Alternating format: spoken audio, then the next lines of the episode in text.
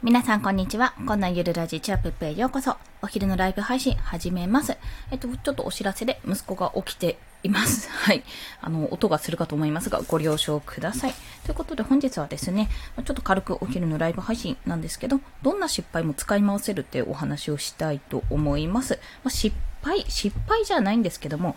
まあまあ失敗、失敗っちゃ失敗か。まあなんかネタになる、失敗はネタになるよって話をですね、まあ周平さんはじめいろんな方がおっしゃってるのを聞いて、まあ私もちょっとそれに、あの、ご多分に漏れずポジティブになったうちの一人なんですけども、まあ、それでもですね、今回の首の痛みと頭痛で2日間、ほぼ2日間動けなかったっていうのはなかなかの痛手だったわけですね。でもそこから置いてけぼりにされる感、半端なしみたいな。マラソンやってて途中で肉離れを起こしたというか、足が痛いって言って一時離脱しちゃったような、そんな感覚ですね。まあ、その1日2日でどんどん進んでいく人は進んじゃって、また置いてかれてしまって、みたいな感覚が正直言ってありました。まあ、そんなね、感覚を持ちながらも、まあ、逆に、今だからこそできることとかやってみようとかね、そんな風に思うようにはしたんですが、今回ですね、まあこの失敗、失敗というかまあ、やっとけばよかったなって思うような後悔、後悔かなどちらかというと。その後悔も使い回しできるなってことが判明したので、まあそちらについてシェアをしたいかなと思っております。まあ具体的に何かというと、まあ、例えば今回の私の頭痛とか、もう産後の骨盤ってそんなに重要だったんだとか思われるね、お話は、まあ一つの、これはネタにもなりますし、もちろん記事にもできますし、そこからね、もしちょっとまだ調べてないんですけども、アフィリエイト案件で産後骨盤矯正とかのね、アフィリエイトとかあったら、やっぱりそっちにつなげることができるわけじゃないですか。自分も実際に試してみて、あ、こういう風なのが良かったんだなっていう風に感じたりすることもあるかと思います。まあそんな感じでですね、自分が、まあ、体験したからこそ、まあ、その体験をですね、ああ、これをやったからしくったなって思うんじゃなくて、いやいや、これこそネタにしてしまいたぐらいの勢いで、ちょっとやっちまおうぜっていう感じで、まあ、お届けしようと思ってるんです。で、もう一つですね、まあ、これ失敗というより、まあ、失敗、まあ、失敗っちゃ失敗なんですけど、あ、こうやっとけばよかったなって後悔が1個あって、何かというと、えっと、今いただいてる案件でですね、まあ、あの、図解案件をいただいてるんですが、その挿絵イラストみたいな感じのがあるんですよ。で、これは、おそらく、なんか図形とかを駆使して作るよりは手で描いちゃった方が早いと思って作ったものがあったんですね。で、以前の放送でもね言ったかもしれないんですけども、やっぱりまあ描けてよかったっていう話をしたと思うんですね。その時に書いたものが使い回せたんですよ、今回。いやー、書いといてよかったと思って。で、ここで重要、ここで重要なのはですね、あの、えっと、イラストを描くときに、イラストとか、まあ、素材でも何でもイラストを描くときに、今私、アイビス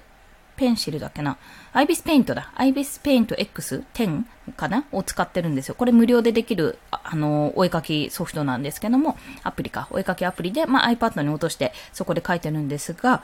えっと、レイヤー機能っていうのがあるんですよね。まあ、レイヤー機能って写し絵のようなものを想像していただければいいんですけども、まあ、透明な紙にいろいろ書いて、まあ、それ1枚ずつ、こっちはピンクのもの、こっちは青のもの、こっちは赤のものみたいな感じで、色別でもいいし、部位別とかで書いていって、それを重ねると1枚の絵になるっていうような感じ。まあ、要は1枚の紙に全部絵を描くんじゃなくて、部位ごとに書いていって、それを重ね合わせるってイメージで書くといいんですよ。で、これがなんで便利なのかっていうと、まあ、いろいろ便利な部分はあるんですけども、要は、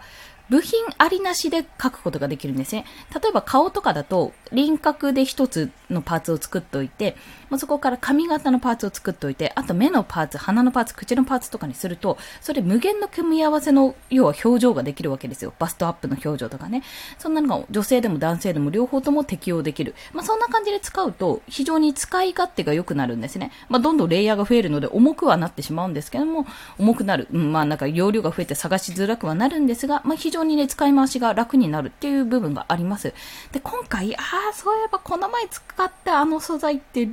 全部重ねちゃったっけなって、もう全部重ねることもできるんですよ、一枚絵で。あ、重ねちゃったっけなと思って見てみたら、重なってなかったんで、これが使い回せたんですよね。もう即複製して、まあ、あの、元データをコピーして、あの別のデータ、今回使う用のデータに書き直して、まあ、追加したり、こうした人、こうした、こうして、あ、じゃこのバージョンの保存、保存、このバージョンの保存みたいな。あ、あとはキャンバでこの辺を使えばいいから大丈夫みたいな感じのね、元の素材を作ることができたっていうお話。まあ、そんな感じで、これはね、正直書いといて正解だったっていう話なんですね。で、まあ、こんなような感じで、多分皆さんが、まあ、私もちょっとわかんないですけども、今後どういうものを受けた、受け取る、受け取るか受注するかわかんないんですが、まあ、今回はたまたまジャンルが、ジャンル、ジャンルが一緒だったってこともあり、ジャンルが一緒だったからこそ、こんな素材見たことないよっていうようなね、そんなものもあって、ちょっと少々ね、なかなか骨が折れたんですが、でも一回その素材を作ったことによって、あの、ラフで送られてきたものに対して、あ、じゃあこれ前の素材でこういう風にやれば使えんじゃねっていう風に、使い回しできるなって思えたことがまず良かった。まあ、なんでこれがいいかって、要は効率化につながりますよね。いちいち書いてたらね、やっぱ大変なんですよ、そこ。で、まあ、いくらね、例えば小さい画像だといえども、拡大して見る人もいるかもしれないしって思うと、やっぱり、まあ、細部に気をつけるわけじゃないですか。まあ、普通そうですよね。で、あんまり荒い画像だとダメだしとか考えると、まあ、いろいろ考えるわけですよ。そ、そこで。まあ、そういったものをいろいろ考えて作ったやつが過去にあったんで、それを使い回せるってことがね、非常に良かったです。これはね、あの、もし素材を作るとか、あの、挿絵イラストとか、挿絵の図解とかね、そういったものを今後受注していく人がもしいるとしたら、まあ、もしくは受注しなくても自分でなんか使う、自分で記事を作るときに使ったり、今私はちょっと美容系のものをやってたので、そっち関連が多かったんですけども、その美容系のイラストとかね、そういったものはぜひね、統合しない、全部結合するんじゃなくて、レイヤーのまま取っといた方がいいです。1個。そうすると後でね、使い回しができるんで、これはもう美容関係に限らず、いろんな顔のイラストトとかもそうだし、それこそ LINE のスタンプとか、あの、アイコンとかでも使い回しができるので、そんな形でですね、一から全部書くと大変になっちゃうから、ある程度も形はテンプレートを作っておいて、そこに、あの、プラスで、アルファでつけるような形でやっていくと便利だよっていう、そんなお話をさせていただきました。まあ、どんな失敗もというより、失敗ってあ、これ、キャンバーで作れたなって思ってたことも、あ、でも自分で作っといて、自由自在にね、あの、自由自在にというか結構融通が利くような形になったので、それはそれで非常に便利だったなっていうところでした。で、まあ余談なんですけども、今現在、その結構美容関係のお話をいただいて、私全くもってそっち関連知らなかったので、もう本当に調べれば調べるほど奥が深いなっていうことを感じてます。まあ、図解を作ってる、まあ、あの、イラストを作ってるので、なんていうんですか、要は、こういうこと、詳細こんな風の違いがあるんだよみたいなことを、要は図で私が作ってるわけなんで、嫌が王でも知識がね、なんとなくの知識が入るわけですよ。いや、面白いですね。いう業界は。で、結構美容関係はね、あの、あれがいいんですよ。単価がいいんですよ、アフィリエイトの。単価がいいので、そういったのもね、つなげられれば、私が今回作ったあの、やつイラストというかイラスト素材とかも使って自分のブログの記事とかも作れんのかななんて思いながらね、まあ私はまだ試したことないのであれですけども、そんな美容関係の方に、まあ、もしご興味があったら ぜひね、見てもらえればと思います。私もね、いずれ自分の作ったものがそうやって差し、え挿入画像みたいな感じになって、あの世に出回るのかなって思うとちょっとね、ワクワクドキドキしているところなんですが、まあ、実際どうなるかはね、まだわからないし、結局 GO がかかったのか修正なのかもちょっとね、まだはっきりしてないところがあるのでわかんないんですけども、まあ、修正あったり修正すりゃいいだけの話なんで、まあ、今日もコツコツやっていきたいと思います。まあ、そんな感じでね、最初はね、やっぱり大変。あの、初めての案件とか、え、なんか図解って聞いたらこんなんじゃないじゃんって思う案件とかね、結構最初は大変ですよ、本当あ、ミルクさんこんにちは。よろしくお願いします。ありがとうございます。何事もね、なんか失敗したり、あ、なんか思った以上に自分できないとか、あ、これ全然相手の期待通りの出来ができないとか、そういったものはね、めちゃめちゃありました。これ、本当にお恥ずかしいんですが、自分の実力のなさにね、だいぶ打ちひしがれたんですよ。でもそんな中でも、やっぱゴリゴリ作っていけばどうにかなるんだな。そう、どうにかなる。分かった。思い出しましたよ。本当ワードとかエクセルでオートシェイプとかを駆使しながら、なんかイラスト作ったり、その、なんていうの、デザイン、デザインってほどじゃないけど、なんかポスター作ったりとか、どっかから素材引っ張ってきてやってるきたりした、あのゴリゴリした 日々を思い出しましたよ、私は。懐かしいなって思って。それに比べたらキャンバがあるんだからめっちゃ便利じゃんって、もっと言うなればイラストレーターなんてもんができたんだから、最悪そこでもっとうまくね、使えるようになったら、そこで素材とか作れるじゃんって思ったらね、なんて楽な世の中になったんだろうと、本当にそういう風に感じますので、まあ私当分多分キャンバでゴリゴリやっていくような感じがしますけども、まあ、自分、ね、一部、あ、これはキャンバじゃ作れないなってものは自分でね、手書きで書いたり、まあ、イラストレーターを本当に使いこなせるようになったらね、正確な図形とか作るならそっちがベストなので、それで作ってみたりとか、そんなの試しながら、やっぱちょっと日々ね、面白いなって、デザインソフト系面白いなって思いながら、まあ、この気持ちが大事だったなってことを思い出しながら、また今日もコツコツとやっていきたいと思っております。まあ、そんな感じで今日はどんな失敗も使い回せるというお話をしました。まあ、あの、余談、余談、最後の余談、ごめんなさい、もう45分過ぎたんですけど、最後の余談だけお話しすると、今日ね、あの、ちょっと買い物行くのに、スーパーが開くまで、ちょっとドトールで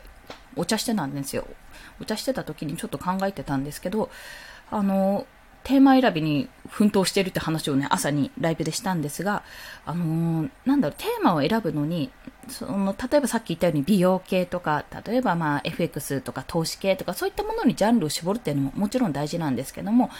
以前ね、コミュニティの方で、結構その図解、私は図解をやってるので、図解かける何々って感じでやるといいですよってことも言われたんですよ。でもその図解かける何々も本の図解ほど私本も読み込んでないし、じゃあ、 Voicy 使いやろうと思ったら結構周りももうやっちゃってるし、なかなか追いつかないし、うん、どうしようっていうふうに、まあちょっと悩んでたんですよ。自分の方向性にも悩んでいたわけなんですが、自分のやってることですね、そのキャンバだったら、キャンバをとことん使い倒すとか、キャンバって本当にいろんなことできるので、ピンタレストにそのまま投稿できるし、あと、インスタグラムがね、なんかできそうな予感するんですけど、ちょっとそれはね、あの、見てみます。なんかもしかすると、フォロワー数が一定数達してないとできないのかもしれないんですが、インスタグラムを直接投稿できるっぽいんですよね。そうしたらパソコンからインスタ投稿できたらめっちゃ楽なわけですよ。まあ、それがね、ちょっとどうなんだろうというところは、まあ、確認してみます。まあ、そんな形で、なんかね、それ以外にも結構、カスタムサイズとか選ぶときにバーっていろんなの出てきて、もう、ベースの、なんだっけアイコンとかかな？とか、ロゴ作りとか、もういろんなことがね、できるようになるんですよね。あら、素敵。淡路島に、淡路島で合ってる？に移住の小林さんですね。小林家さん。こんにちは。よろしくお願いします。ありがとうございます。すいません、もう最後の余談トークになってしまってるんですが、まあ、キャンバがめちゃめちゃ使えるって話をしてたんですけど、そう、なんか自分の使ってるものに対して発信していくのも全然ありだなって思ったんですよ。特にキャンバーは、まあ、キャンバーのこと中心に発信してる方もね、もうすでに見つけて、ああ、いたわって思ったんですけど、まず何か掛け合わせればね、またちょっと差別化できるかなと思ってるんですが、そのキャンバーは奥が深いっていうところと、ショートムービーも作れるので、あれなんですよ。要はね、TikTok とか、インスタグラムのリールとかそっちにも使えるんですね。で、今、ご存知かもしれないんですけども、あの、ショートムービー業界、てかショートムービー、声がガラガラ、ショートムービーがめちゃめちゃ熱いわけなんですよ。なんか、なんだっけ周平さんのプレミアムかななんかこの動線、あの、今海外のマーケターがやってる動線っていうのがあって、もう顧客を、要はお客さん集客してから自分の商品に持っていくための動線の一つとして、一番最初に TikTok が開けられてたんですよね。要は TikTok とか、今、Instagram のリール動画とか、Pinterest も動画、ショートムービーありますよね。そんな感じで、ちょっとね、そのショートムービー業界が熱いので、そこをちょっと押さえておきたいわけなんですよ。で、そこを押さえておけば、まあ、自分の商品が今なくても、ブログとか、例えばアフィリエイトとか何でもいいので、そっちに誘導できるようになって、まあ、ピンタレスト攻略できたとか、インスタ、えー、そう、インスタグラムとピンタレストが一緒になっちゃう。インタレストになっちゃう。インスタグラムを攻略できたとかなれば、それはそれで一つの実績になるというところなので、いかにね、自分がやってることを駆使して、その、自分の実績を作っていくかっていうのも大事だなってことを感じたんですね。まあ、それができればインスタの運用代行とかもいけますし、もしくはピンタレストの運用代行とかの仕事ももらえるかもしれないし、まあ、自分自身がどんどん稼働させることができて、まあ、ブログのもっとね、質というか記事数を増やせばそっちに誘導できるようにもなるし、あ、な、じゃあで、テーマを決める間もなくそっちの攻略していけばいいんじゃねっていうところを感じたので、キャンバーをどれだけ使い倒せるかっていうところが今鍵かなっていうふうに 自分自身では思っております。まだまだね、やれてない機能とかがいっぱいあるので、いろいろちょっとやってみたいと思います。まあ、それをね、あの、使い方動画とかこんな風に作ってますっていう簡単な動画を上げれば、それはそれで YouTube っぽいのもできるし、まあもしくは Instagram のちょっと長めの動画も、I、なん、うん、なん、IGTV みたいな感じのね、名前だったと思うんですけども、そういったムービーもできますし、あの、ショートムービーだったらツイッターでも上げられるので、まあそんな感じでやっていければいいかな、なんてことを思っている今日この柄でした。まあ本当に余談の余談で お話をさせていただきました。ということで皆さん、今日も一日頑張っていきましょう。本でした。では、また。